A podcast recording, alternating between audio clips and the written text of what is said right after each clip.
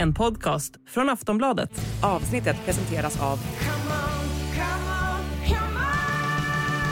Stödvinnen.se, åldersgräns 18 år. In the supermarket, you have eggs class 1, class 2, class 3. And some are more expensive than others, and some give you better omelets. That's the wrong information. Wrong, wrong, wrong information. I didn't say that. Varmt välkomna till Sillypodden denna måndag, vecka 29 är det faktiskt. Makoto Asar heter jag i alla fall som sitter här med mig även den här veckan Kasper Ljungström, varmt välkommen tillbaka. Numer ingen Declan Rice i, i West Ham officiellt. Så är det, så är det. Tråkiga tider, men så är det. Ja, och på tal om eh, tråkiga tider, jag tror inte vi har en jätteglad Babylona Khosravi med oss, men vi är väldigt glada att du är här i alla fall. Varmt välkommen tillbaka till Sillypodden. Tack, vad kul att ni hör över det går skit för Inter. Ja men vi måste ju prata Romelu Lukaku. Det, det är ju det. Det är ju det som är känslan här också. Jag tycker vi går rakt på det egentligen. Eh, eh, vad, vad ska man säga?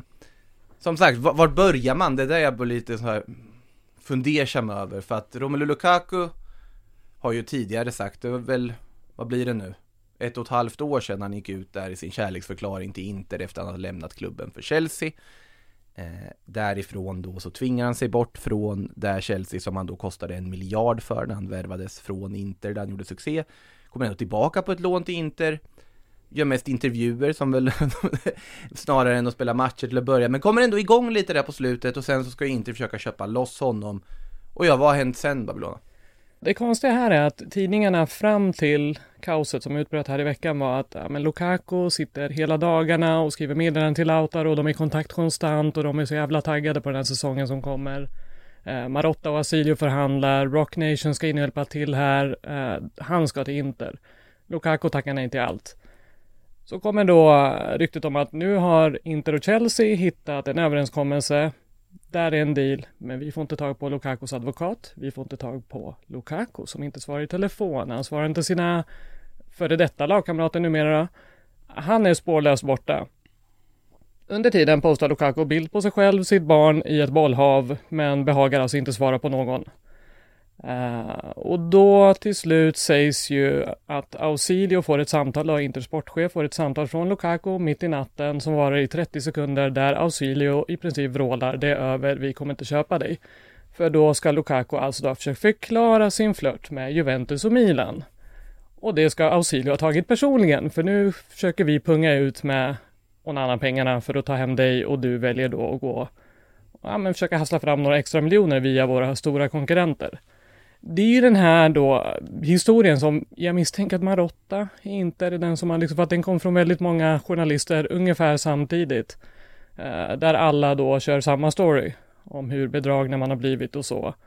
Eh, så att det är väl den versionen vi har från Interhåll, att det är det här som har hänt. Från Lukaku-håll är det väldigt tyst. Eh, Rock Nation sägs och det här är verkligen hypotetiskt, men de sägs vara redo att droppa Lukaku för att de gjorde en stor grej med en kampanj om hur rasistiskt han bemöttes av Juventus-fansen och så. Och nu pratar han med dem. Uh, så att uh, det är en soppa. Och Inter står handfallna nu för man skulle gått all in på Lukaku. Vem går man på nu? Men på ett sätt, det här var ju, de var ändå redo att betala 40 miljoner euro inräknat bonusar. Ja, Och det är ju väldigt mycket pengar för att vara Inter 2023. Även om man säljer André Onana. Alltså fråga, det kanske är en förbjuden fråga att ställa, men är det en blessing in disguise att man nu inte fastnar i Lukaku-spåret och kanske kan investera dem i något yngre och bättre? inte när det pratas om Morata.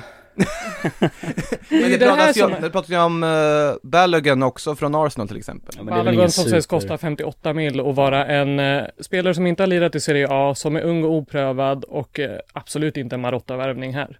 Jag har Nej. svårt att se den ske. Det här är ju det här typiska, man, man kommer ut med, pratas om Wahi också, Mm.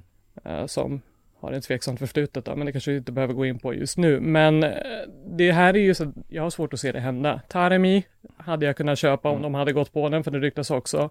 Eh, Men jag har svårt att se att de kommer lägga de typen av pengar. 40 miljoner för Lukaku nu är väldigt mycket. För Inter enormt mycket.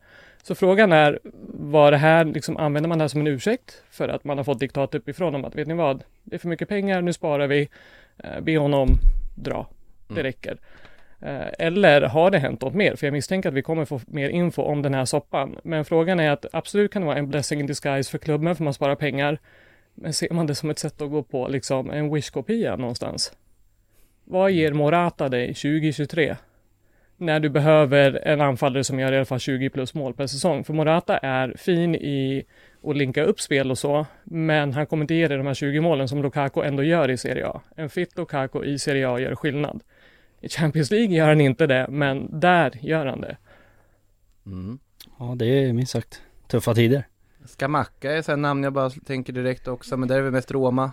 Där är ju Ja, Roma, är Roma. han är intresserad av att gå till. Han är ju Mm. därifrån. Eh, var ju hans pappa som vevade med ett basebollträ på träningsanläggningen där innan han drog till West Ham. Så var det. Så man vill ju att den händer.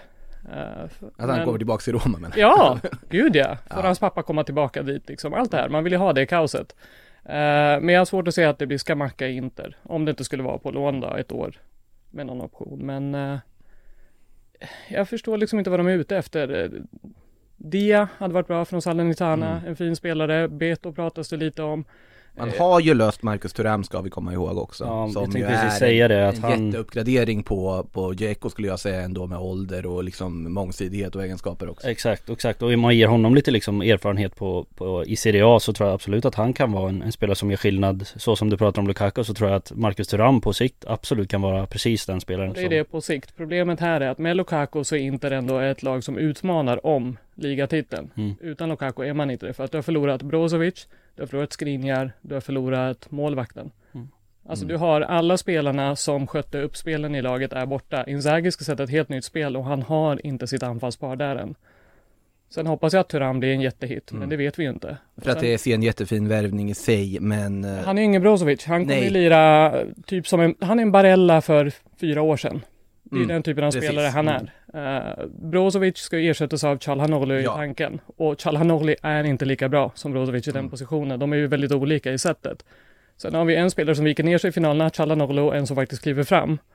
Och man sålde den som kliver fram, så att ja, det, det är ett svårt läge eh, onekligen. Jag, som sagt, Lukaku, vi vet ju inte vad som har gått snett där än. Eh, exakt, förutom att han inte svarar i telefon. Han Från ingenstans. Precis, precis. Och så, så ryktas det om att eh, hans mamma är den som bestämmer då. Nu börjar ju, du vet de här eh, rösterna Ah. kommer då. Och då är det ju en eh, sångare som har gjort Inters nya låt, som var på Bastonis bröllop och liksom känner alla spelare och så, som skriver en tweet om att ja, ah, nej, men nu kan jag väl berätta det att för några veckor sedan då var det en av hans, ja, vi kan väl säga för detta lagkamrater nu, som går ut med att, ja men hörde du att Lukaku kan gå till Milan? Bara, Nej, det skulle han ju aldrig göra. Jo då, men man vet ju aldrig vad som försiggår i hans huvud. Det är hans mamma som bestämmer, ska spelaren då ha sagt. Eh, Så att det är så här, nu börjar det komma en massa sk- skeva historier igen och vi vet ju inte vad det är som gäller men att Lukaku kanske vill cash in. Han kanske spelar alla mot varandra för att sen hamna i Saudi.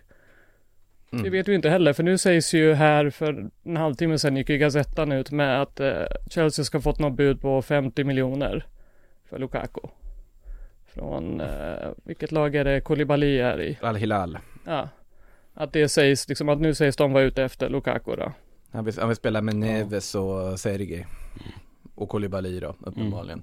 Ett Ja. bra lag de håller Det på ingen dålig skara spelare nu. Ja, det, Nej, alltså det kan ju vara att det kanske är en grej att han vill dra sig ur. Han kanske vill göra det här. Eller så vill han verkligen till Juventus. Men Juventus behöver ju först sälja Vlahovic.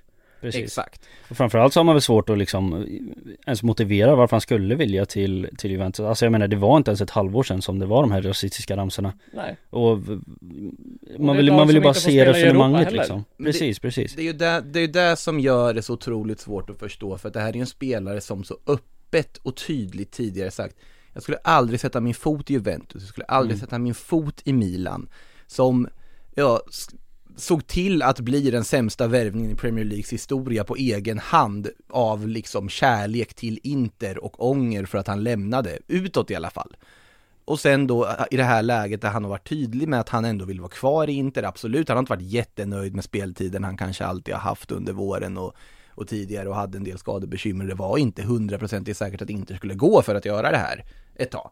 Men när de väl gör det, att han då plötsligt, det, det är så underligt alltihop. Precis. Och det, alltså du drar ju upp eh, någonting som Lukaku sa för två år sedan och är det någonting man har lärt sig med Romelu Lukaku nu så är det att vad han sa för två år sedan spelar ingen roll. Det som han sa för en vecka sedan kanske inte ens spelar någon roll. Så att jag menar det det gäller ju hela tiden att vara up to date när det kommer till Romelu Lukaku liksom. Och det kan svänga Och det är svårt hans- att vara up to date om man inte får tag i honom. Ja, Så är, det, precis. så är det ju verkligen. Det var ju samma sak förra gången han lämnade Inter då. Två dagar innan la han ju upp en video om hur han älskar Milano, Mm. Inter och hela det här. Och sen var han klar för Chelsea och pussar klubbmärke och hela grejen där. Mm.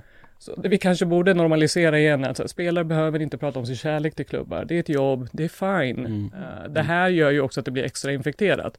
För även om man nu skulle lösa det här, Romelo kommer tillbaka. Hur tar inte fansen emot honom då? Ja. Man har förlåtit honom en gång.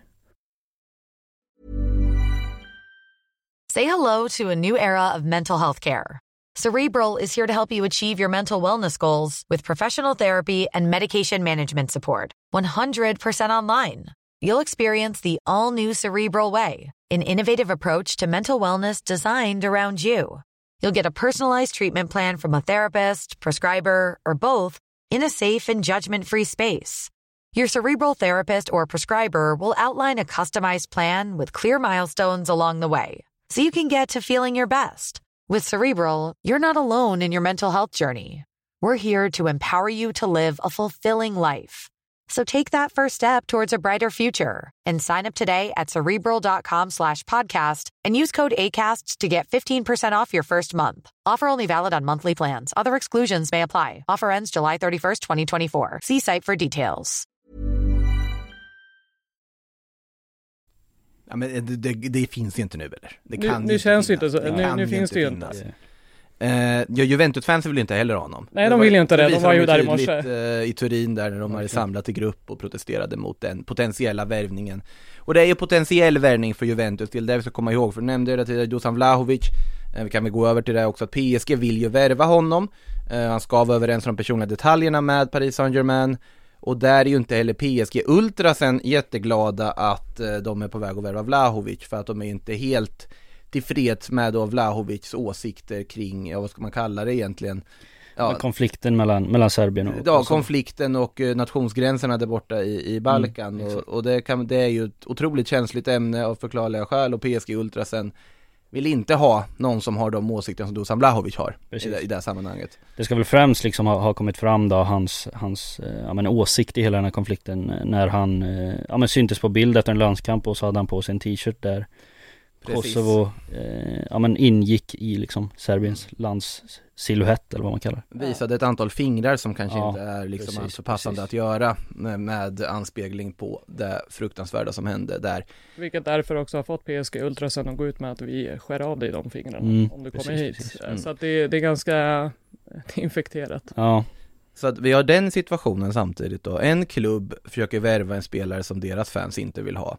Om de lyckas göra det så kommer då klubben som säljer den spelaren att värva en spelare som de fansen inte vill ha. Det är väldigt, väldigt lite som lyssnar på fansen i de här Ja, stora klubbarna det- just nu känns det som. Det är väldigt tydligt nu att det, det som sker på läktarna är väldigt skilt från det som bestäms uppe i de här Mm. styrelserummen. Det det. ser vi ju jättetydligt nu. Uh, vilket är lite sorgligt för man har ändå sett i år att Okej, Serie A är inte världens bästa liga, det är vi väl medvetna om, men vi har ju sett att fansen ändå har varit väldigt nära sina lag och har Mm. visat i Europa och så också.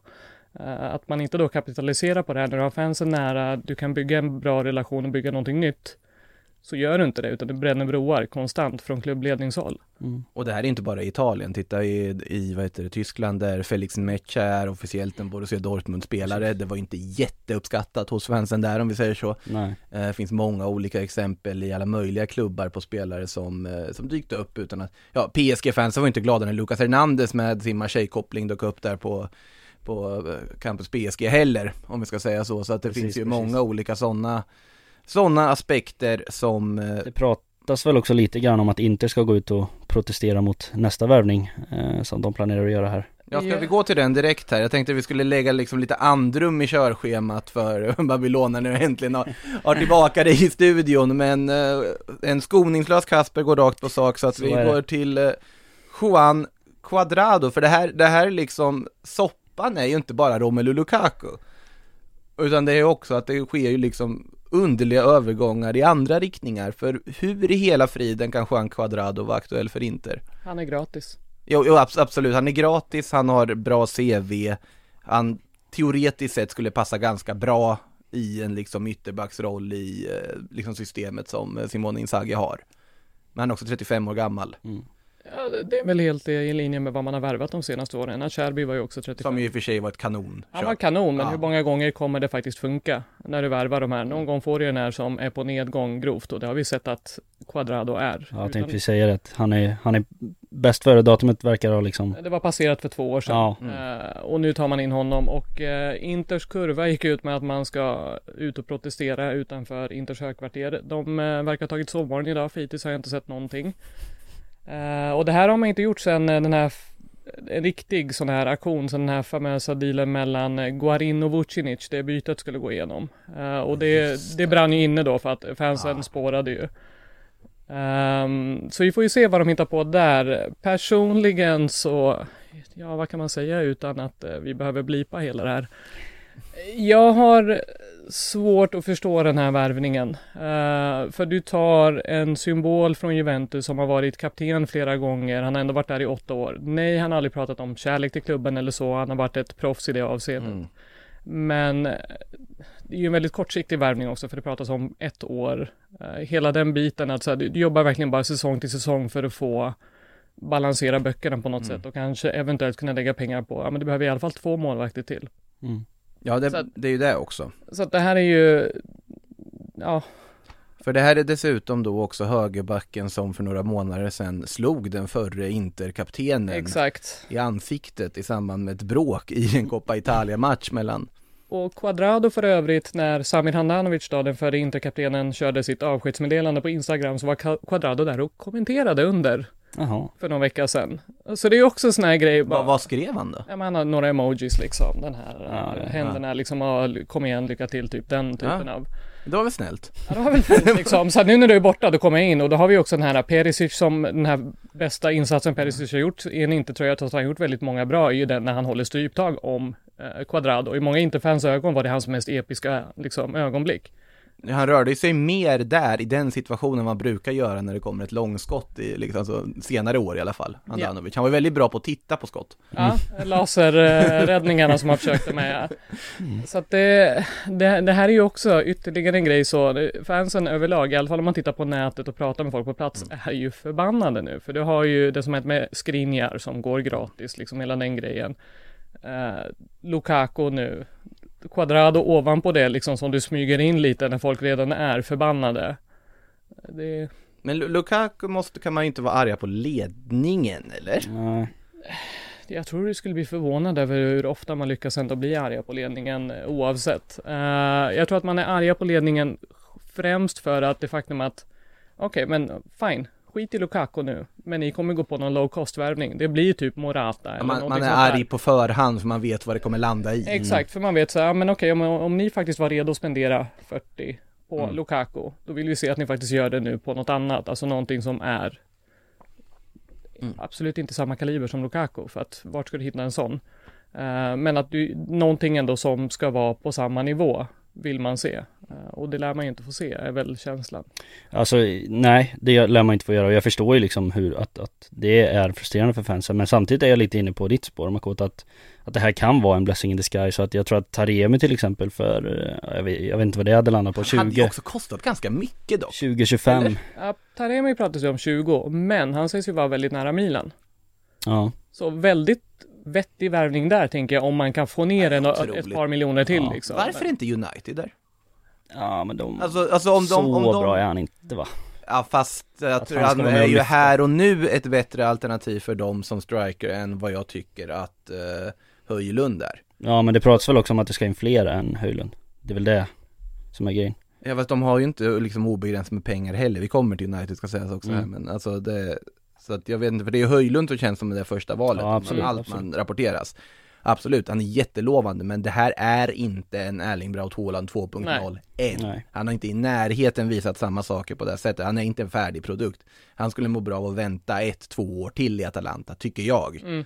Innan han ska gå in och ta en väldigt bärande, viktig roll i Manchester United Vi har ju sett andra spelare misslyckas där i United i den åldern när de kommer med den typen av press på sig Mm. också. Det är tufft. Ja. Premier League. Ja, det, och där tycker jag hellre gå för, och där vet jag att jag har ju förespråkat Alvaro Morata till exempel, för jag håller fortfarande honom som en någorlunda kompetent forward i rätt miljö. Sen förstår jag att det inte är den liksom mest uppiggande värvningen du kan göra, det är det inte. Men Men, var det som inte, en kortsiktig lösning. precis, var det inte den kortsiktiga lösningen man plockade in här i, i Weghorst då, som, som var lite den här spelaren Jo, som men kom Weghorst var ju en ännu kortsiktigare lösning, det var en panikartad kortsiktig det bara att få lösning. in någon som man kan slå en boll Precis, på? men det var lite det resonemanget att det är en lite äldre, äldre liksom forward som ska komma in och göra det här och nu och det verkar ju inte funka överhuvudtaget utan United, jag tror de behöver slå på stort när det kommer till anfallare och plocka in Höjlund till viss del liksom men plocka in en, en till. Men jag är ju helt för att jag tycker de ska flytta liksom fokus och lägga stora pengar på typ så här Dusan Vlahovic, Kolomoani. Mm. Eh, Det de- enda med den- Dusan Vlahovic är ju hans problem som han har haft med ljumskarna som har gjort att Ja. han, Mm. han har ju hållit tillbaka en del. Man har ju sett det även när man, han har spelat. Han har inte den här explosiviteten och då vet man inte hur länge han har dragits med det här. Men det har varit rätt länge nu under tiden i Juventus. Han har inte sett ut som samma spelare som i Fiorentina. Nej. Nej. Inte bara på grund av Allegris terroristfotboll liksom, utan det är bara, Mm. det ser inte bra ut. Och att han gjorde ju faktiskt lika många mål som typ Höjlund den här säsongen också. Så att det, det, det är ju inte heller så att han har levererat jättemycket och det är Nej. inte Jag förstår ju klubbar som inte vill lägga supermycket pengar på honom med tanke på den säsong han har bakom Mm. sig. Sen har du ju åldern och man vet vad han gjorde i Fiorentina. Han är Nej. bra. Han är ju väldigt bra. Han är ju precis den typ de skulle behöva. Och jag säger så här. Alltså vissa tycker att Lautaro Martinez inte är rätt typ för United, men fortfarande det är ju en kvalitetsforward. Det är ju den typen av spelare du ska titta på. Där jag tycker inte att Höjlund är riktigt där än. Sen blir jag jättegärna motbevisad, men jag ser. Däremot tycker jag att André Onana är helt rätt värvning för Ja, Uniteds del i Det får alla man fall. säga, det får man säga. ni går verkligen in för att såra mig med allting efter varandra här. Men det är för det händer så mycket inte liksom, det är svårt att undvika. De är överallt. Say hello to a new era of mental health care. Cerebral is here to help you achieve your mental wellness goals with professional therapy and medication management support. 100% online. You'll experience the all new Cerebral Way, an innovative approach to mental wellness designed around you. You'll get a personalized treatment plan from a therapist, prescriber, or both in a safe and judgment free space. Your cerebral therapist or prescriber will outline a customized plan with clear milestones along the way so you can get to feeling your best. With Cerebral, you're not alone in your mental health journey. We're here to empower you to live a fulfilling life. So take that first step towards a brighter future and sign up today at cerebral.com slash podcast and use code ACAST to get 15% off your first month. Offer only valid on monthly plans. Other exclusions may apply. Offer ends July 31st, 2024. See site for details. Fast, fast han är ju en bra värvning, det får du ändå erkänna. Det är ju en väldigt bra värvning av United. Sen är det ju den Onana vi har sett i Inter har vi inte riktigt sett förut i Ajax. Han har ju nått en helt ny nivå. Vad gäller Ja. det här med koncentration så har det varit mycket färre misstag. Att han var bra på fötterna visste vi ju redan. Det som har imponerat på mig som har ändå fått se honom på nära håll på ett annat sätt eh, är den här personligheten. Mm. Han tar på sig en ledarroll direkt, han är inte rädd för något. Och han levererar. Jag var ju rädd för lite, man har ju alla sett de här ja men bloops, beepers Ja. som han kör, liksom, han släpper inte skeva bollar då och då, men det har vi inte sett i år. Han har varit extremt fokuserad, gett en enorm trygghet i sitt försvar, så att det här är ju en dundervärvning. Precis. För det, han ska inte ersätta vem som helst heller, utan han ska ersätta David, alltså David de Gea som är Jag höll på att säga David De Gea, eller hur? David de Gea, det var nära, det var nära. Nej men han- alltså han ska ju ersätta någon som eh, inte bara liksom tog upp en plats i, i omklädningsrummet utan han var ju en ledare liksom, de Gea och det Onana låter ju som den, som den perfekta värvningen på alla sätt och vis här. Han har verkligen tagit en enormt stor roll i det här, att han har bondat mycket med folk runt omkring, han är väldigt populär bland fansen, men också att man märker att spelarna vill honom väl. Mm. Och han tog stor plats på planen. Nej, sen, sen är det ju ändå en bra prislapp man får för en målvakt i sammanhanget för, för Inters del måste man väl ändå säga, även om det här är ett rejält tapp. Eh, nu pratas det väl om bland annat Jan Sommer som potentiell ersättare. Det är ju en fantastisk målvakt också ska sägas, så det tycker jag är väl helt rätt väg att gå. Det är, väldigt, det är väldigt olika målvaktstyper vi pratar om, men Mm. en gång så blir det ju det här att eh, man har gått från att ha Onana som har varit ytterligare ett alternativ i Mm. Till att nu får du ju, om det blir Jan Sommer så är det ju en duktig shotstopper, han är bra på linjen hela det här, men han har inte de fötterna. Nej men det är väldigt få som har de fötterna Det, så är det ju, så att man, men det är liksom att det här Mm. Simone Inzaghi kommer ha det tufft kommande säsong i att han behöver ju sätta ett helt nytt lag.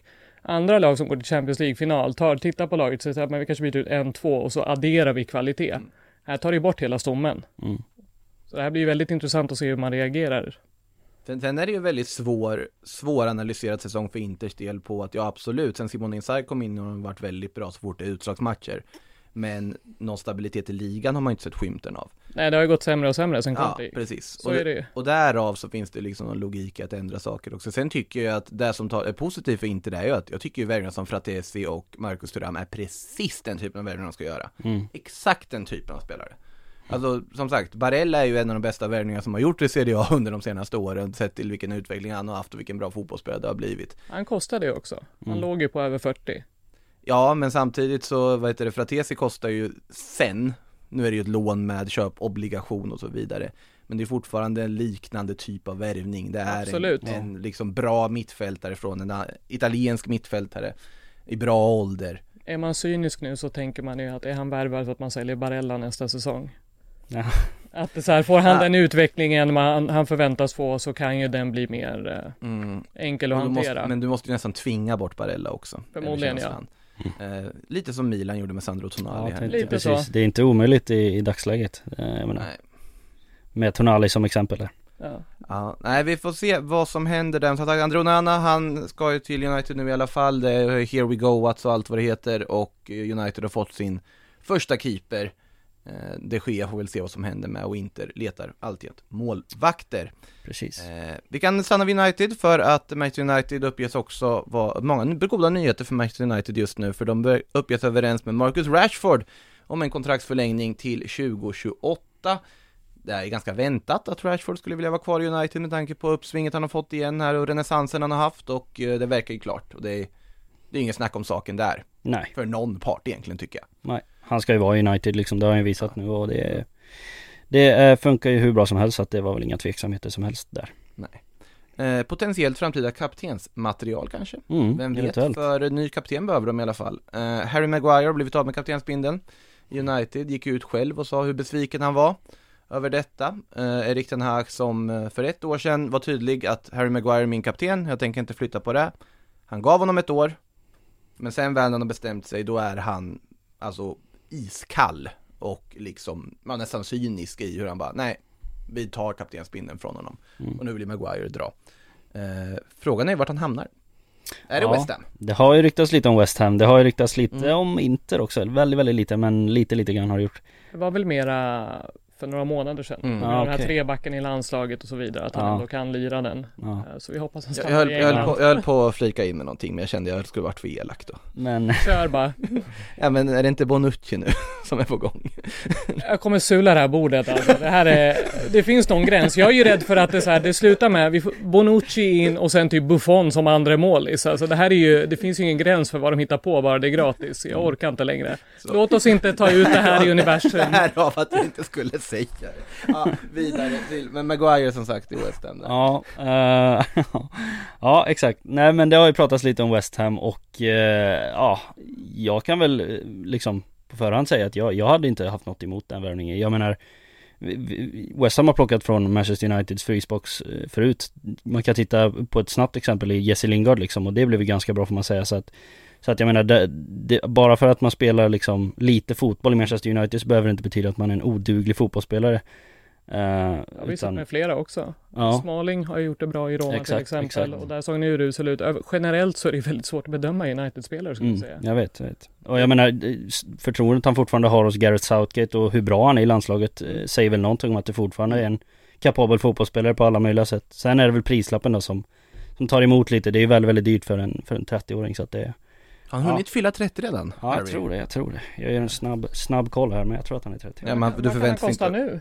Ja, det pratas väl lite om eh, 35 Ja, miljoner och det är ju ganska mycket pengar för någon som är 30. Men det är också en engelsk landslagsman med allt vad det innebär och Absolut, rutinen absolut. och eh, absolut Harry Maguire har blivit liksom gjort i åtlöje ganska ofta i olika sammanhang men överlag så är det ju li- alltså oförtjänt sett till att han är faktiskt en ganska bra mittback i Mm. grunden egentligen. Mm. Bara att han måste bort från United för att komma till en ny miljö där han kan uppskattas och inte bara vara en karikatyr av sig själv. Ja, men det känns ju det och inte vara rädd varje gång du går ut på plan och gör ett misstag för du vet ju att fansen direkt vänder sig mot dig också. Du vet, du vet att det ghananska parlamentet kommer Ja. ta upp dig i Ja, nästa, men det- nästa liksom. Ja men det, det är ju en mittback som kanske inte ska spela i de absolut högsta, bästa klubbarna i England utan han kanske ska, ska hålla sig mer på, på mittenskiktet med Aston Villa och West Ham och liksom Mm. Frågan den här nivån. han ser sig där. Det Ja, som det är ju det är den lilla detaljen att han Därav Harry Maguire i Sydeuropa. man hade ju velat se det. Man hade velat se äventyret. Jag hade Ja. velat se Harry Maguire prata typ spanska på en presskonferens. Det hade kunnat Ja. vara en Ilja Mendy Ja, igen liksom.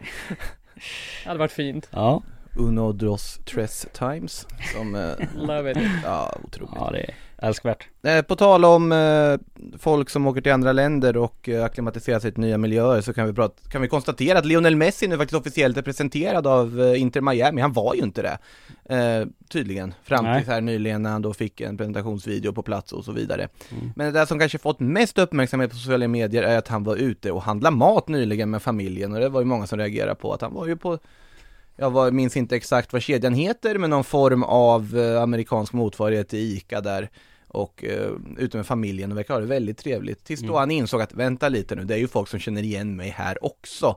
Om man ser på den här videon hur han går och ber Antonella om bilnyckeln för att gå ut i förväg. Otroligt så här wholesome video ändå, tyckte jag. Mm. Fint att se att han trivs där. Eh, han får ju sällskap av Sergio Busquets också i Inter Miami, Busquets som eh, officiellt presenterades här nu också. Eh, Major League Soccer då, deras officiella sociala mediekonton presenterade detta med en bild på Alvaro Arbeloa. Det tyckte jag var Så väldigt jag roligt. älskar det där. Ja, jag tyckte det var väldigt, väldigt Ja, det roligt. Det var väldigt, väldigt lik Busquets på den bilden. Men ändå, man får väl googla liksom lite bättre känner jag. Så men, eh, mycket jobb är det inte att ta reda på ifall det är jag tycker buskets. inte det alltså. Nej, det, det är otroligt, men det, det som gör det så bra också, hela den här, är ju att det är Alltså texten på det här inlägget är All he does is win och så är det då liksom bilder på massa troféer och så har Arbeloa som kysser VM-bucklan Man blir glad av det bara det, Ja. Det är fint. Det är liksom, eh, faller inom ramarna för vad liksom eh, mytbilden av MLS är. Verkligen. Den här nidbilden som man har att, Mm. ja, okej, de har inte riktigt koll. Nej, Men- det kan jag tycka. Men Han var dock lik på bilden, det får man, det får man ändå ge, ge sociala medier Du blev lurad först, det är jag. Nej, Jag tänkte inte på det för man bara, ja just det, det där är ju Arbeloa. eh, så kan det gå. Eh, jag vill hoppa tillbaka lite till Italien en sväng för att det är faktiskt lite svenskar som rör sig i Mm. de trakterna och då pratar vi Isak Hien i Hellas Verona, vi pratar Emil Holm i Spezia. Eh, Spezia som då har ramlat ur men Emil Holm som ju blir kvar i Serie A på ett eller annat sätt. Just Emil Holm till Inter kan vi stryka nu va? Det kan vi göra för eh, Emil Holm kostar ju pengar. Mm. Framförallt är han också en höger ytterback där ju det finns ett nytt namn som har kommit in istället. Exakt, och då tog man ju in eh, gratisalternativet. Men Emil Ja. Holm sades ju kosta kring 15 miljoner euro. Så Mm. att, Mm. och då, jag kan tänka mig att han hade varit aktuell om han faktiskt hade sålt Dumfries. Men det är inte aktuellt längre. Det är ingen som har kommit med någon bud, det har inte pratats om det alls i sommar. Nej, för att de krävde typ 50-60 också. Jag skulle nog säga att de är ju som en 40 nu alltså. Ja, nu ja. Nu. det- men det innan frågan- har det varit eh, snack om det. Men jag menar, han Ja. köptes väl för en 16 där. Jag sitter och funderar vilka som skulle må bra av Denzel Dumfries. Ja, det är... Det är faktiskt också en en ganska relevant fråga i sammanhanget också. Ja. Alltså vilka som skulle kunna tänkas. För att de, de flesta klubbar letar väl snarare efter någon form av Alltså mittback som också kan spela högerback. Jag tänker liksom Bayern Münchens jakt på Kyle Walker. Jag tänker Liverpools fundering kring deras försvarsposition. Vem de ska ha. Arsenals värvning av Jurin Timber här. som Ja, är den tilltänkt den att spela kategorin. högerback. Den är fin. Mm. Ja, Manchester City tittar jag också på Benjamin Pavard nu liksom. Att det är ju snarare så. När ska den bli klar? Den känns som att den borde varit ett tag. Pavard? Ja. Ja, alltså det har ju varit hit och dit med alla möjliga klubbar så att vi får se när det materialiseras. Citys stora, alltså prio är ju Guardiol. Mm. Mm. Om kan. den inte är klar än, det tycker jag är märkligt. Den borde ha varit klar liksom. Borde, den kommer ju, han kommer bli den dyraste försvararen genom tiden, alltså den tar Absolut. nog ett tag för jag tror inte Leipzig är överhuvudtaget intresserad av att sälja egentligen. Nej, det lär de inte vara men... Sen har ju Leipzig presenterat värvningar hit och dit här nu så att de presenterade ju Luis Openda här nyligen också, fjärde dyraste värvningen till Bundesliga genom tiderna. Mm. Eh, fantastiskt bra värvning skulle jag säga också, jag tycker det är en riktigt spännande spelare. Eh, men så att de kommer ju kanske börja få in lite, nu fick de in Kunku-pengarna som de har använt på Baumgartner och Openda och allt vad det är. Mm. Eh, men vi får väl se vad, vad som händer med Guardiol, men jag tror den kommer dröja lite ändå. Och jag är inte helt säker på att den blir av heller. Oj, du, du är så pass liksom... Ja, du är helt övertygad om att City löser det? Ja men det tror jag, jag tror att... Eh, Det är en väldigt stor värvning att lösa. ur ett Guardiol-perspektiv så ser jag inte varför han inte skulle vilja gå till City i det här läget och eh, jag tror att City absolut har kapital nog att gå in där och Jo, jo, jo. Alltså, lägga de, det de som hade ju kapital för att kunna värva Rice. De hade kapital för att kunna värva Jude Bellingham. Ja men det är det jag de menar har att inte de, värvat Bellingham, de har inte värvat Rice. Precis. Mm. Så därav så borde den ju komma snart eftersom att eh, då har de ju pengarna. Ja, så är det väl. Om inte Pavard är någon sorts, eh, alltså billigare lösning de väljer istället och sen gå på något annat och vänta på Guardiol till 2024 vilket då jag trodde väl inför den här sommaren att Guardiol rör sig inte nu. Nej. Men vem vet? Vi var Ja, inne på svenskarna i Serie A innan vi hamnade på Kroaterna Snurrar i. Tyskland. Eh, men som sagt, Emil Holm inte i Inter i alla fall, men vad kan det bli istället då? Det har pratats lite om, om engelska klubbar. Eh, Engelska klubbar? Precis, West Ham och Brighton har ju nämnt som två, två kandidater. Eh, Brighton kanske främst för att det går väldigt mycket i linje med vilken typ av spelare de behöver och vad de liksom brukar värva. Eh, Tarek Lamptey blev kanske inte riktigt den ytterbacken som de trodde och eh, Emil Holm är väl inte, inte jättelångt ifrån den typen av högerback. En, en liksom Hade kunnat bli jättebra, faktiskt. det, Nej, men Juventus sägs ju vara intresserade Juventus- Holm. Mm. Ja, Har ju varit väldigt länge Ja. snack om Så just att den, eh, eh, de sägs ju också vara i kontakt nu i alla fall. Mm. Sen får man ju se vad Giuntoli prioriterar först. Om det är försäljningen av Vlahovic eller nu gör. Precis, det ska ju stå alltså, klubbar uppradade men det är ju Spezias prislapp som, som sätter stopp för det hela. Så att eh, 15 miljoner det, det är klart att det är saftigt för Emil Holm. det. jag tycker det är en ganska rimlig prislapp dock. Jag tror inte de kommer kunna kräva den när de har åkt ner heller, tror vi det. Nej det är också en, I slutändan lär de väl kunna gå med på något, något lägre. mm, Lån med köpobligation, mm, tror jag att det kan sluta i. absolut. Och så har vi Isak Hien, men där är det Atalanta som eh, verkar stunda för honom. Vore väldigt jättebra Ja. lag att gå till, som Mm. mittback speciellt. Eh, Där brukar ju Gasperini vara väldigt bra på att utveckla dem. Är det någon mittback som inte har utvecklats av att gå till Atalanta? Demiral. Ja, Han har ju fortfarande varit ganska, Nej, han är tycker- jättedålig. tycker du det? Ja, jag tycker, alltså han har inte alls motsvarat, för man tänkte ju ändå så här, okej men han funkar inte Juve, han går till Atalanta, där känner man så Fast det här han var ju ganska bra i första säsongen i Atalanta tyckte jag, när han väl kom in där. Helt Eller har jag miss, blandat ihop helt? Nej, jag, bara, man, jag vet inte, det känns som att han skulle ha en nivå till. Men han Ja. är ju liksom en Chiellini fast utan skills mer. Att han, han spelar lite småfult, det liksom, men han har inte det defensiva. Mm. Han är inte tillräckligt bra av det man har sett hittills.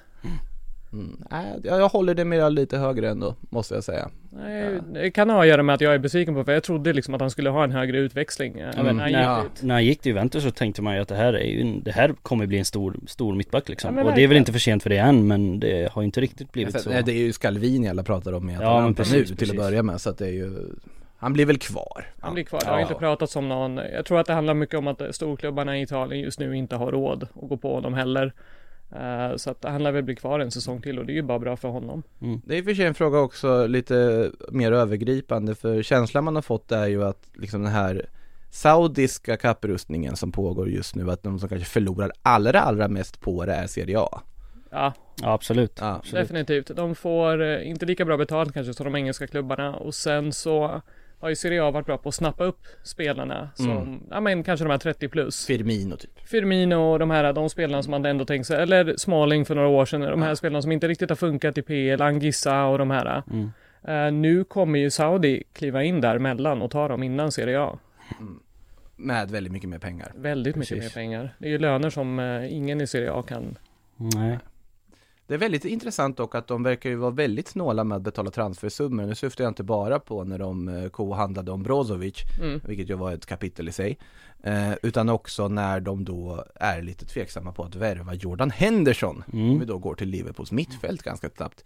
Ja, det, är, det är väl alltså i sammanhanget bara 20 miljoner det pratas om att Ja. Liverpool vill ha. Alltså de vill ju ge honom en helt hutlös lön. Ja. Precis. Det Men de där om- 20 miljonerna till Liverpool, nej, de vill Nej. ju ha honom gratis. Ja. Men, men, men Liverpool, men nej. Ja men det pratas väl om, om så här 700 000 pund och sånt i veckan. Mm. Eh, Ja. Och att punga upp 20 miljoner och det, det ska väl inte vara någon fara? Eller? Jag frågade faktiskt en kompis från Bahrain just om det här. Ja. För jag bara, men hur, hur ser pressen ut där? Liksom, vad läser ni om just Mm. den här strategin och så? Och då ska det tydligen vara uttalat att man vill inte lägga pengarna på transfersummor. Precis. Man vill locka spelarna dit med de här utlösande lö- lönerna, få dem att liksom sätta press på sina klubbar, så vill man betala så lite som möjligt för att man vill låta kapitalet på något sätt stanna Exakt. där. Så att det verkar vara något uttalat, för när vi pratade, då skickade jag några artiklar som jag fick Google Translate bara liksom, men att det, det verkar vara den typen av tänk, att pengarna ska stanna här. Såklart, för att det där du gör annars är ju att eh, bygga på skattkistan på de man konkurrerar med. Exakt. Sen finns det ju undantagsfall, typ köpa loss Ruben Neves från Mm. Wolverhampton, köpa loss Sergej Milinkovic Savic, köpa loss Jota. där gjorde Lotito det väldigt bra. Ja, det, väl, så jag tycker ju fortfarande att det är en väldigt rimlig summa för honom. Ja, fast nu pratar vi om en spelare som hade ett år kvar på kontraktet. Ja. Där han har ryktats bort i fyra år. Ja. Det är ingen som har knackat på och gett Lotito det han har krävt innan. Nej för han har krävt utlösa summor. Han har gjort det, men det har ju varit ändå en viss hype på honom, men det har aldrig varit någon som har gått dit. Och då pratar vi ändå om en spelare som internationellt inte har visat något. Och nu i år hade han chansen att få spela CL och då drar han till Saudi. Så att jag säger ändå, det är en väldigt bra summa, för jag menar i landslaget har han inte varit den här dominanta spelaren som vi har sett i Lazio. Nej men han var ju den som bar dem till CL Ja, också, precis. den här säsongen på ett sätt. Alltså i år tycker jag han har gjort det väldigt mycket bättre än han har gjort Mm. säsongen innan, inte alls lika bra. Men då har ju Sarri fått det på plats på ett annat sätt. Men Ja. jag tycker liksom inte att jag hade gärna sett honom nu ett år till bara få se honom i CL, få lira här. Det är tråkigt men jag tycker att Lotito gjorde det bra med tanke på att det bara är ett år kvar på kontraktet. Ja, det, det är ju den spelare av alla de som har flyttat som är genuint mest ledsen över inte kommer vara kvar på den europeiska toppscenen mer, Ja. är Sergej Milinkovic Savic. Precis, för det fanns Den- liksom, det fanns platser för honom att, att vara i Europa Den även tog liksom. hårt. Ja men det Precis, känns som att han hade kunnat vänta ett par år till. För att han är så pass bra. Man hade ju velat se Mm. honom som sagt i Champions League, få se honom leverera på ett annat sätt. Och sen kanske ta nästa. så här. Ruben, Ruben Neves var liksom så här, det, det, det kände man, men det, han har redan visat tidigare var, var hans liksom, hur han prioriterar. Mm. Eh, så här, Benzema, Kanté, de här har redan uppnått allting som går att uppnå, det är en sak liksom också, men just Nej, Sergej Milinkovic liksom. var någonting, att det är någonting vi blev berövade. Han hade ju kunnat eh, fylla, fylla en jättebra funktion i till exempel Manchester United. Det fanns ju klubbar som vill ha liksom mittfältare nu och, och Manchester United hade ju varit en bra destination för honom. Chelsea hade varit en bra destination. Han hade kunnat gå till. Det fanns liksom Mm. möjligheter men nu blir det inte så utan nu får f- flyttar han till Saudi helt enkelt. Ja, precis, till Al-Hilal då som eh, bygger upp något bra och, eh, men Al-Itti hade väl inte varit sämre med sitt mittfält. Nej. De verkar ju faktiskt få loss Fabinho från Liverpool för ja, ungefär samma summa, över 40 miljoner det pratas om. Eh, som, och Fabinho verkar sugen. Jordan Henderson verkar också sugen, men där är det ju att de inte vill betala en transfersumma för honom. I Fabinhos fall så är Alitti hade redo att göra det i alla fall. Eh, och han var inte med då i Liverpools eh, försäsongstrupp här, de skulle åka iväg på turné. Vilket är en tydlig eh, indikator på att det är någonting på gång. Mm. Samtidigt tittar ju Liverpool då, för nu hamnar ju de, alltså vi visste att de behövde mittfältare. Nu behöver de ju också ett mittfältsankare, nu måste de bygga om allting från grunden. Fabinho är ju den som man i alla så här, liksom, lite draftlag och sånt hur det kommer se ut, ändå haft kvar i elvan. Mm. Om han försvinner, McAllister absolut, han kan ha en djupliggande roll, men han är inte en sexa på det här sättet. Precis. De, Soboslaj är absolut inte det. Nej. Så att de måste ju värva, ja förr sa man att en, kanske två, nu är det minst två, kanske tre. Okej, du tror att de Nej, eller tre kommer de inte värva, men alltså de behöver minst två mittfältare till ska jag säga. Ja. I det här, nu Ja. ja. Fabinho drar också, och Henderson tror inte jag, det här kapitlet är inte över än. Nej, alltså de tittar ju på ganska många alternativ då. Mm. De, eh, högst upp på listan ska ju Southamptons Romeo Lavia vara. Eh, men frågan om han kan axla liksom den rollen i Liverpool från att ha varit i Southampton. Det är ju tveksamt om han är, redo för det eller om han behöver något slags komplement. Det är för riskabelt i det här läget, att Ja. han ska gå in och vara en bärande, alltså sexa på det mittfältet. Precis, precis. Så det pratas ju lite om då, ja men Calvin Phillips, eh, Ryan Gravenberch och Sofian Amrabat. Det är väl de, de tre namnen bakom där som har, det har Gravenberch om. har väl öppnats upp för eh, lån i alla fall. Mm. Från Bayerns håll sägs det. Men det är likadant där tycker jag, att han är, är han redo också för, liksom, för att axla den här rollen i Liverpool? Det är, det är tveksamt. Den, den hetaste utav de här kan jag känna är väl, det är väl Amrabat eller Mm. Calvin Phillips liksom. Amrabat Men framförallt Amrabat under. liksom. För det, det är ju en, en, en, en annan ledartyp på ett helt annat sätt som kan gå in och styra och ställa lite. I, I Liverpool läge hade jag gått för att värva Amrabat och Lavia. Mm. Ja för då får du ju både och. Mm, får den yngre spelaren ska växa lite i skuggan. Mm. Men Amrabat är ju, det är ju en otrolig ledargestalt. Mm. Mm. Och har ju gjort det bra. Och i rätt ålder också. För att Mm. faktiskt spela från start. Och det här pratar vi också om att totala kostnaden skulle ändå bli överkomlig, för Amrabat är inte jättedyr i läget. Ja vi pratat om att eh, har väl velat ha en 35. Mm. För, förut då. Ja, exakt. Så att ur det här perspektivet så Hur borde långt det. kontrakt har han kvar nu? Han har väl inte jättelångt kvar heller och han, alltså han ryktas ju inte till klubbar som Atletico Madrid och Barcelona om han är för dyr. Nej han var ju också det, är, det är ju sant. Så att, eh, nej jag tycker att Amrabat utifrån läget de har hamnat i Mm. hade varit en väldigt bra lösning. Jag hade kanske inte sagt det inför sommaren att Amrabat hade varit det. Men här och nu om de måste ersätta Fabinho så. Precis. Han har ju ett år kvar på kontraktet och det är, de har option på ytterligare ett. Så Mm. att, eh, det är väl rimligt att, ja men med 30. Det är så här James Madison-läge typ då. Mm. Men då återstår ju frågan, vad händer med Calvin Phillips? För att någonstans måste han väl flytta på, han kan ju liksom inte acceptera, han är alldeles för bra för att sitta där som han sitter just nu. Han kan ju inte göra det i hela sin Men karriär. om det är någon klubb där du inte ska utesluta faktumet att den här spelaren faktiskt ingår i planerna fast han inte såg ut att göra det förra säsongen så är Mm. det ju Manchester City. Mm. Att det är ju inte förvånande att Pep Guardiola från ingenstans startar Calvin Phillips i en ligapremiär och han är briljant. Ja, nej absolut, Så där kan alternativet ni finns. aldrig men utesluta att den, det, det kan hända där. Det är väl klart att det, det går inte att utesluta men det är absolut inte favorit på det och då undrar Nej, man ju nej, det, är- det är ju liksom, det är ju det är bra odds på det. Precis, precis. Och då undrar man ju lite vad, vad sker med, med Calvin Phillips? Han är ju, jag menar alltså man får inte glömma bort att han stundtals liksom överglänser 105 miljoner Declan Rice i, i landslaget. Det får man inte glömma bort och eh, att han då ska sitta på bänken i Premier League, det, det känns tveksamt. Det där hade inte du sagt om Rice för en vecka sedan. Det hade jag gjort, det hade jag gjort. jag. Eh, nej, sen finns ju ett annat mittfältsnamn, men där är det ju Chelsea som jagar, det är ju Moises Caicedo givetvis. Det där är ju också en följetong av eh, sällan skådat slag. Chelsea funderar väl på att försöka höja lite budet, men Brighton håller fast vid sin stenhårt höga värdering och vi får se vad de landar i. Ja, man tänkte ju såhär, ska inte Liverpool ge sig in här då i sånt fall? Men nej, det är väl bättre att det bara låta vara här, att det, det blir för rörigt på något Ja, sätt. jo. Det är för mycket.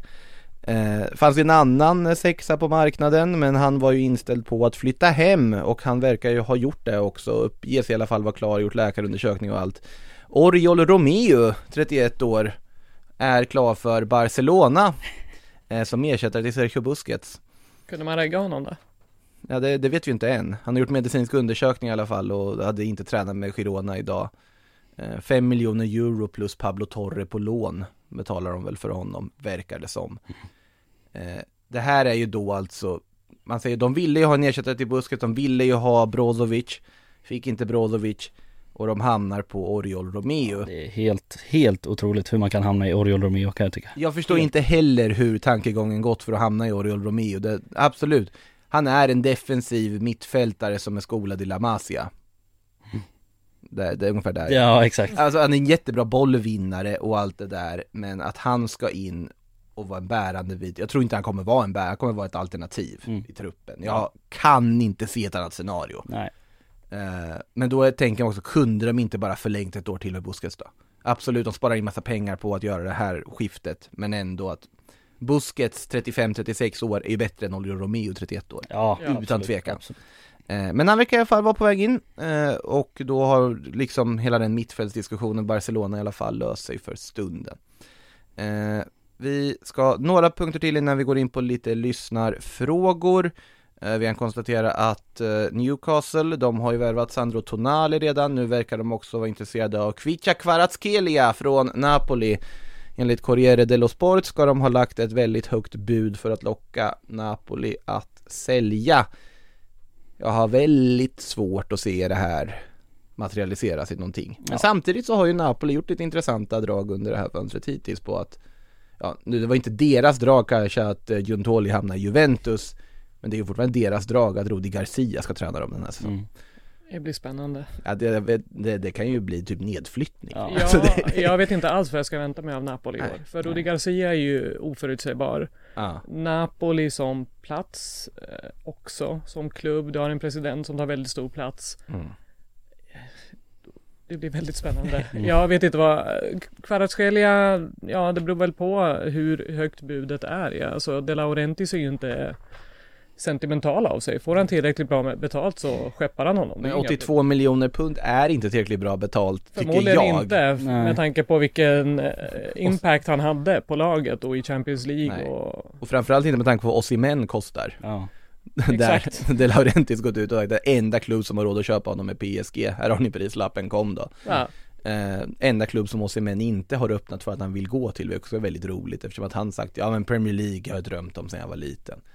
Ja men alltså, det finns ändå en öppning för Tyskland eftersom man liksom flickvännen från Tyskland och Bayern München och det hade väl Fast de betalar inte sådana pengar. Nej såklart de inte gör Men alltså PSG har ju aldrig lagt någon form av öppning för och det är de som ändå på något sätt Det är väl det jag väntar sig att de eh, säljer eh, Mbappé och sen går för Osimhen kanske. Det är Laurentis tänker jag. Ja, Mb- Mbappé kan vi väl säga att den senaste veckan så det enda som har hänt är att det kommer uppgifter om att nu, den här veckan, kommer hans framtid Som varje vecka. Ja, okej. Varje vecka. Eh, det har inte hänt så mycket mer än så, helt ärligt. Det sägs att PSG vill få det här klart innan de åker på sitt försäsongsläger i Japan. Lycka till säger jag. Eh, jag tror att han kommer sitta på det där flyget ja, eh, dit. Jag har väldigt svårt att se annat än att om han inte skulle vara med på i truppen då är det ju hela havet stormar efter det. Jag tror inte att det blir så, för Real Madrid skulle börja betala för mycket pengar också. Så vi får väl se vad som händer där. P- På tal om PSG så är ju Xavi Simons på väg tillbaka. Mm. Lossköpt eller återköpt från eh, PSV Eindhoven, no-brainer för PSGs del. Xavi Simons verkar dock inställd på att gå vidare på lån. Och då pratas det om RB Leipzig för honom, att han ska på väg att lånas ut hit och det är väl en jag vet inte riktigt hur många offensiva mittfältare Leipzig har tänkt att värva. Nu har de i och för sig blivit av med Soboslaj och de har blivit av med en Kunku men ja, vi får se var han skulle ta plats där då. Ja, det öppnar inte direkt för att Forsberg ska, ska ha någon slags nyckelroll nästa säsong. Alltså han har en nyckelroll i gruppen fortfarande. Ja, absolut, men nu- Jag tror han trivs väldigt bra där. Ja, absolut. Men eh, på planen blir det nog ingen, det blir nog inga, inga jättemånga starter för Emil Forsberg. Och för sig, alltså Simons har ju utgått från höger väldigt ofta i PSV. Mm. Så säg Simons till höger då, Openda på topp. Baumgartner, Forsberg, Dani Olmo. Är det mer jag glömmer jag säkert? Offensivt lastat nu. Mm. Ja, men- Oerhört offensivt lastat. Ja, alla de här kommer inte starta samtidigt givetvis. Nej, nej. Eh, Får eh, någon annan där kämpa bara. Limer har ju försvunnit där också så de behöver väl någon Mm. mm. def mitt som täcker upp alltihopa också om det blir sådär.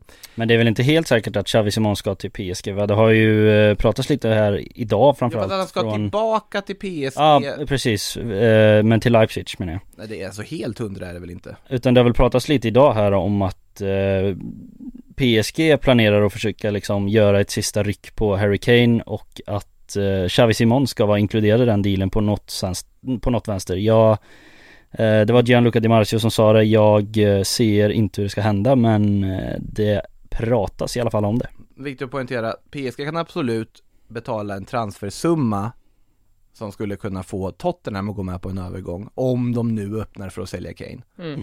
Men att de skulle få Harry Kane att gå med på flytten när han verkar vara inställd på Bayern München. Mm. Eller, jag vill inte utesluta Manchester United, åtminstone inte på fri transfer till nästa sommar. Jag tror ändå att det fin- den, den dörren vill inte jag helt stänga. Nej. Men PSG har väldigt svårt att se att Kane skulle vilja gå till. Jag tror att då skulle det varit mer snack om det. Då hade det inte varit, då är det ju snarare att Det är väl lönen då som skulle locka. För där lär han ju få betydligt bättre lön än vad han lär få i eh, Bayern München. För jag tror inte Harry Kane, eh, liksom, vad ska man säga, han hade gjort en större grej av sin situation i Spurs tidigare om det här var en lönefråga. Mm. Och då tror jag till och med han skulle kunna få ännu bättre lön i Tottenham och få stanna där. Mm. Om det är det som är liksom styr honom. Mm. Han skulle ju få en otroligt bra lön där. Mm. Om han skulle vilja Absolut, kvar. absolut. Så att eh, jag tror att han går verkligen på vad som är bäst för hans karriär. Det är min känsla jag får i Mm, alla fall. mm. Sen, sen ska man ju absolut inte utesluta pengarnas makt när det kommer till sånt här. Nej. Eh, nej, vi får se. Men jag tror inte PSG kan vara aktuellt för Kane. Sen verkar ju Bayern i och för sig försöka slå krokben på sig själva just nu i hela det där, men det, det, vi får väl se vad de landar i. De har inte riktigt förstått vad det är att förhandla med Daniel Levy. Det är en, det är en egen Ja. grej så att säga. Ett eget kapitel. Eh, vi kan väl gå över på lyssnarfrågor rakt på där för att vi har en fråga om just Harry Kane, eller kopplat till Harry Kane, en fråga från Vincent Kronvall som frågar om Kane nu lämnar Spurs, vem skulle då ersätta honom? Har läst lösa rykten om Kolomoani och Vlahovic, eller skulle det vara Richarlison? Jag tror Ja. det är Richarlison. Ja, det Mm. tror jag med. Jag tror inte de lägger, jag tror inte att Tottenham lägger de pengarna på någon som ska liksom spela så pass lite som Richarlison gjorde förra säsongen utan det, det fanns nog någon som hade, alltså någon slags liksom plan B med den värvningen och då, då känns det rimligt att det är han som ersätter. Mm. Ja, det, alltså jag vet inte, de kommer ju få pengar som sagt. Men Mm. det finns ju andra saker Tottenham behöver, de behöver ju värva en mittback och lite allt möjligt så att mm. eh, Det känns ändå som att de värvar inte Richarlison för att han bara ska fortsätta stå på bänk. Precis. Eh, fråga från Lord Kosman. Milans rätt tydliga ändring från 4-2-3-1 till 4-3-3. Vad är värvningar som Musa, Singo och potentiellt Chukwueze kan bidra med? Vad saknas för att utmana Napoli och Inter? Jag vet inte om man skulle räkna med Inter där, men jag tycker det är svårt överlag att säga om vilka det är som kommer vara toppklubbarna i år med tanke Mm. på just Napoli, ny tränare och så. Ehm, Milan, ja men säg att man får in Taremi, du har in Pulisic också. Kan, Ruben Loftus-Cheek. Ruben Loftus-Cheek är bra liksom. vara- Reinders mm. vore en dundervärvning. Mm. Eh, Milan tycker jag jobbar ju på ett bra sätt. För du sitter inte och bara fiskar i den här ankdammen som är Serie A. Där du tittar på, men vilka kan vi byta mellan och så här, utan man tittar på unga lovande spelare. Pulisic är bara 24. Han ser ut som Är 40. Pulisic bara 24? Ja, Har han inte hunnit eller bli ljuger jag äldre? nu alltså? Jag Men måste han kolla. måste väl ha hunnit bli äldre än 24, annars är det ju helt sanslöst. Ljuger jag nu? Nej, det gör du faktiskt inte. Nej. Herregud, ja det... Så att det är ju fortfarande liksom, det är ett namn för framtiden. Det här är ju USAs lagkapten och det finns ju en enorm potential där som man inte har fått visa upp i Chelsea. Mm. Så jag tycker man värvar bra. Loftus Cheek är en skadefri, kan han bidra med mycket. Rangers har jag sett extremt lite ska jag erkänna, men av allt att döma så verkar han vara den spelartypen man behöver när Benazer är skadad. Så kan du ha, alltså, Pulisic är en extrem upgrade på Salamakers. Det, det säger sig självt. ja, ja. Salamakers är ju inte mina ja, ja, material. det här är, man har ju väntat på att de ska värva en högerytter som kan göra, låta dem skapa saker från den kanten ganska många år. Exakt, och nu händer det äntligen. Säg att du får in en Taremi eller något annat också som ett alternativ till Giroud, för du kan inte lita på att han håller en hel säsong där. Det ska han ju inte göra. Han är ju ett alternativ. Taremi hade varit en fantastisk värvning Jättesmart Ja, värvning, alltså till, sett till kostnader och så, eller om man lyckas fiska någon annan då, för de har ju någon algoritm som de pratar om att de tittar på liksom. Eh, så jag tycker att de jobbar bra. Sen om Pioli är rätt coach att sätta det här, där kanske jag är lite tveksam. Mm. Han, han har ju klarat sig den här säsongen på att han har byggt upp ett rejält förtroendekapital från Scudetton, vilket han också ska ha tycker jag. Absolut, och att de andra lagen också har varit, förutom Napoli, dåliga. Exakt, för det har ju varit en, man har ju tävlat om att försöka missa CL Ja. under Napoli. Verkligen. Exakt så. Ju- Juventus jobbar med utanför planen för att försöka missa det, lyckades också ganska bra. Lyckas missa Conference League nu också eller? Fast det är nog rätt nöjda med. Ja, vet, jag Speciellt om det är så att man slipper då, att man skjuter med, ah, åh, åh, nej, vi missar Conference League, men vi får lira CL nästa år. Ja. Det tar de ju gärna. Jo, de, de förhandlar väl fram för att få bli avstängda? Ja, det är också, med all respekt mot Conference League som titel. men, men eh, nej, det är så den, ju, precis. De, de andra lagen tävlade i att vara dåliga. Jag hade ju hellre velat ha Chukwueze än Pulisic, det ska jag erkänna till Milan. Eh, För jag tycker Chukwueze, att han är så aktuell för de summorna. mm. Jag förstår ju inte vad som plötsligt, alltså Chukwueze gick från att kopplas till Real Madrid för en halv miljard till att nu liksom jag fattar inte den alls. Nej, samtidigt som Nico Jackson är den som Chelsea plockar. Nu är det två helt olika typer av spelare och Nico Jackson gjorde nio mål på åtta matcher eller vad det var i slutet av säsongen. Men att Chukwueze finns tillgänglig för den summan. Nu har ju Milan sitt problem med icke-EU-platser och så vidare och det har ju med saker det är därför. Daichi Kamada också inte kommer in, Ja. vilket är jättetråkigt för jag hade velat se honom i Serie A. Jag var hype på den, jag hoppades nästan att Inter skulle hijacka den. Pratas det inte fortfarande om de kan göra det? Det är ju fortfarande vill- en spelare som har fri transfer. Men vill han, vill han ha en så, jag tänker att det är ganska många mittfältare framför honom nu. Vill han ha en så pass liten roll då? Vart, vart skulle Kamada gå in om han går i, kommer till Inter? Det är det som också är frågan, för han passar ju inte i det systemet. Han gör ju inte det. Nej. Ma- Man vill ju ha med honom bara för att han är en rolig spelare att titta på. Mm. Men jag har ju svårt att se att han har en klockren roll där, utan det är mer en joker i så fall. Och då blir det ju en väldigt begränsad speltid för en sån spelare som är alldeles för fin för att bara vara någon du slänger in sista 20 för att ändra matchbild. Och jag är väldigt skeptisk med Atletico-ryktena som kommer just nu också. Ja, nej, ju- han ska ju inte till Simeone. Nej, jag vet, det är Stackarn. praten. Nej men Roma får lösa det där. Så, Det vore fint. Ja, Roma får lösa det där, om nu eftersom Milan nu har dragit sig ur det. Men grundfrågan här liksom i alla fall är ju att, ja vad är det mer som saknas då? Alltså Jonas Musa är ju också en sån här värvning som typ så här.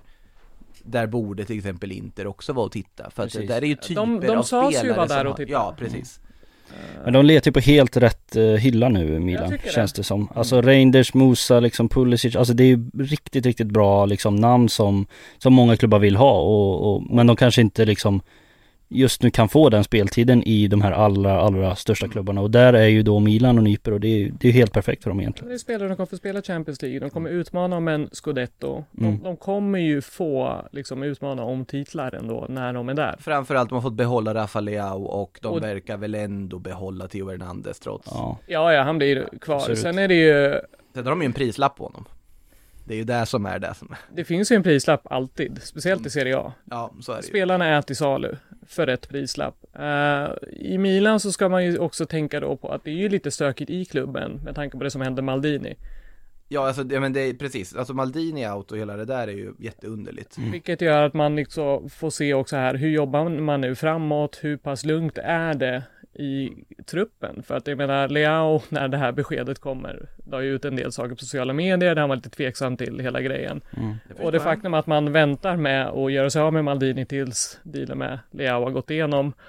Ehm, så att det blir intressant, men alltså själva truppen är ändå, jag tycker att de gör saker rätt. Det är en begränsad budget, men man agerar på rätt sätt. Så jag tycker väl att man jobbar rätt. Alltså, det, sen kan de, hur, om de kan utmana eller inte liksom. Vi får se hur bra Napoli är. Juventus liksom har ju en bättre trupp än vad de slutade förra säsongen. Så de ska ju också vara med och faktiskt utmana på ett helt annat sätt i år. Ja, Juventus är också jättesvårt att placera vad de håller på med. Eh, egentligen. Det är så här, Wea som har kommit in, absolut, han är lovande och så vidare. Men jag vet inte vad han kommer tillföra här och nu, hur bra han är. Eller om han bara blir en liksom alibi-värvning för dem. Eller bara det här att, liksom, att du är redo att göra dig av med Vlahovic för att då potentiellt plocka in Lukaku, 31 år.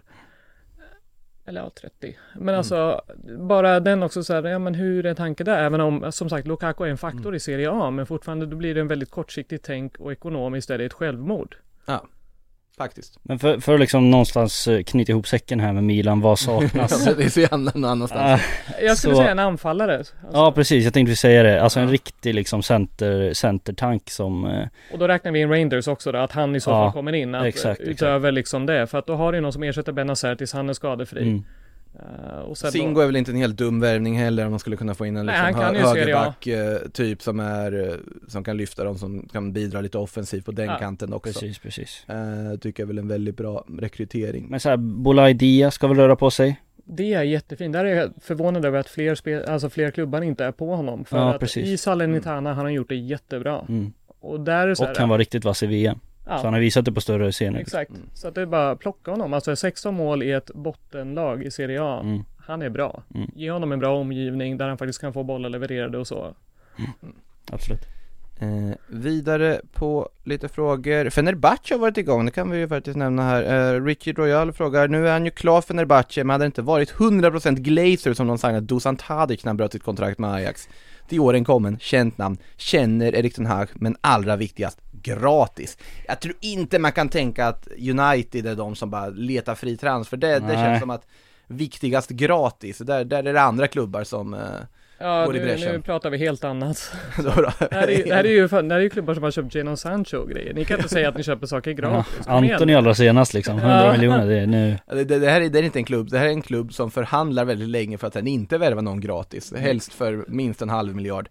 Eh, men det vi ska kunna nämna är att Fenerbahce ändå har gjort det bra nu, Dusan Tadic är på väg in, Livakovic är på väg in till Fenerbahce också. Jättebra målis. Jag undrar dock vad Livakovics agent har hållit på med, för att, att han inte har fått en större flytt från Dinamo Zagreb tidigare är ett mysterium för mig. mm. Eh, Konstigt Verkligen. att han inte ringde upp typ Inter när man började sälja, alltså när det var snack om att sälja Onana. Jag hade varit där direkt som agent och bara hej, Mm, verkligen. Vi har en målvakt vi har en målvakt här. Keylor Navas. Det har vi pratat lite om till Inter också. Ja, väl, lite eller? grann, Mm. men eh, det har väl mest varit just Sommer och Trubin som kommenterar just på allt som- eh, Fabrizio Romano lägger upp så kör han den här emojin med ögon när det handlar om eh, Onana. Så att han vill dit. han vill dit. Ja. Ja, det, det gillar man ju ändå, att han vill till, vill till Inter. Man ska ju ha spelare som vill spela för klubbarna de, de är på väg till i alla fall. Eh, vi ska se vad vi har mer för frågor innan vi eh, avrundar. Egon Ljung, Caicedo till Chelsea, vem vi ska prata om. Det har vi gjort lite kort dock bara. Det är som sagt inte jättemycket utveckling där än. Eh, undrar också hur mycket speltid tror ni på för André Santos och Angelo i Chelsea? Angelo Gabriel pratar vi då om eh, Santos-anfallaren som de är på väg att värva och André Santos som de värvade i vintras och varit på lån.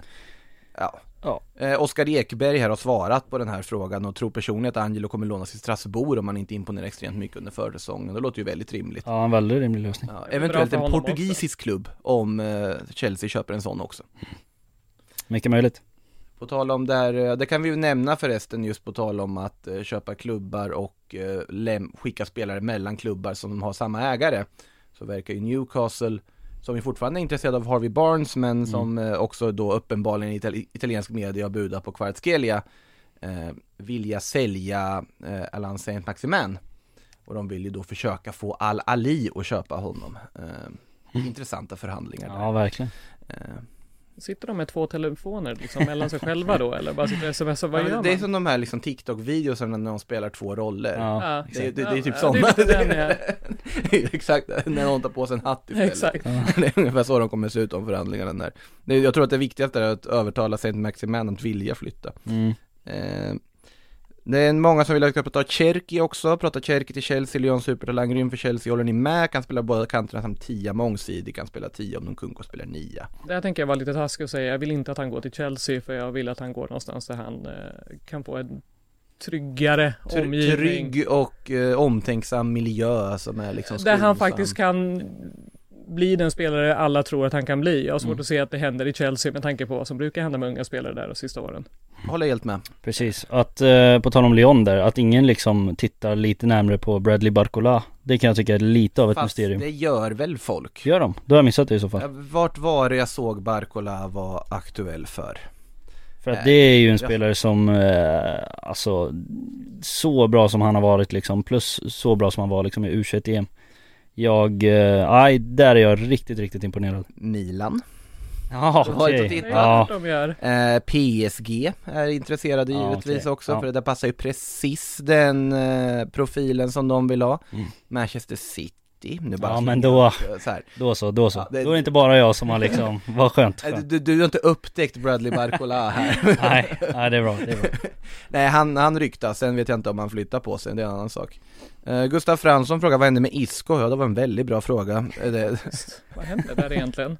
Ja, men is, tragiskt nog känns det som att Isco är på väg att hamna i liksom samma kategori som Jesse Lingard har gjort, någon som försöker erbjuda sig själv till Saudiarabien Mm. istället för att bli erbjuden Eh, Skulle också lika, lika gärna kunna hamna i typ Nottingham Forest också. Alltså det är inte otänkbart liksom, för att bättre än så är han tyvärr inte och det är Det är, det är typ på den nivån det, han det där Sevilla-sessionen vart inte som man verkligen hade hoppats det skulle bli, det kan vi Nej, lugnt konstatera nej. i alla fall. Alltså det eh, Det är precis så, alltså det bäst före datumet har liksom passerat. Han, han kommer behöva leta efter klubbar som spelar på den högsta nivån fortfarande liksom. Och då tror jag att, ja men samma flytt som Jesse Lingard gjorde liksom till Nottingham Forest eller någonting i den stilen Ja, där är också kollapsade med Union Berlin, kommer ni ihåg det? Ja precis, det. precis Nej, det var otroligt rörigt mm. Eh, ja, vi får se.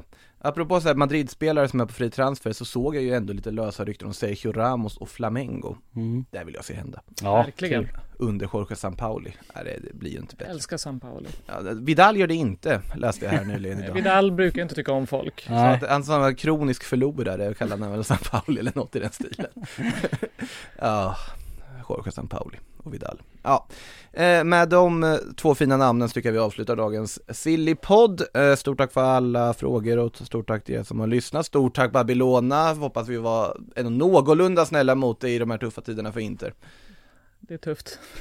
tufft. Vi var väldigt glada att ha dig här i alla fall. Och stort tack Kasper och Stort tack. På återhörande allihop. På torsdag är Sillypodden tillbaka. Och missa inte, det är ju massa fotboll som sänds här på Sportbladet också under veckan. Eh, Champions League kvalretur för Häcken mot New Saints imorgon tisdag. Och sen börjar det också USA-turnéerna för eh, storlagen. Missa inte det. Massa högoktanig försäsongsfotboll och kvalfotboll som ni kan se på Sportbladet med pluskonto här under sommaren. Missa inte det. Men på torsdag är Sillypodden tillbaka i alla fall, så vi hörs då. In the supermarket, you have eggs class 1, class 2, class 3. And some are more expensive than others, and some give you better omelets. That's the wrong information. Wrong, wrong, wrong information. I didn't say that. Du har lyssnat på en podcast från Aftonbladet. Ansvarig utgivare är Lena K Samuelsson.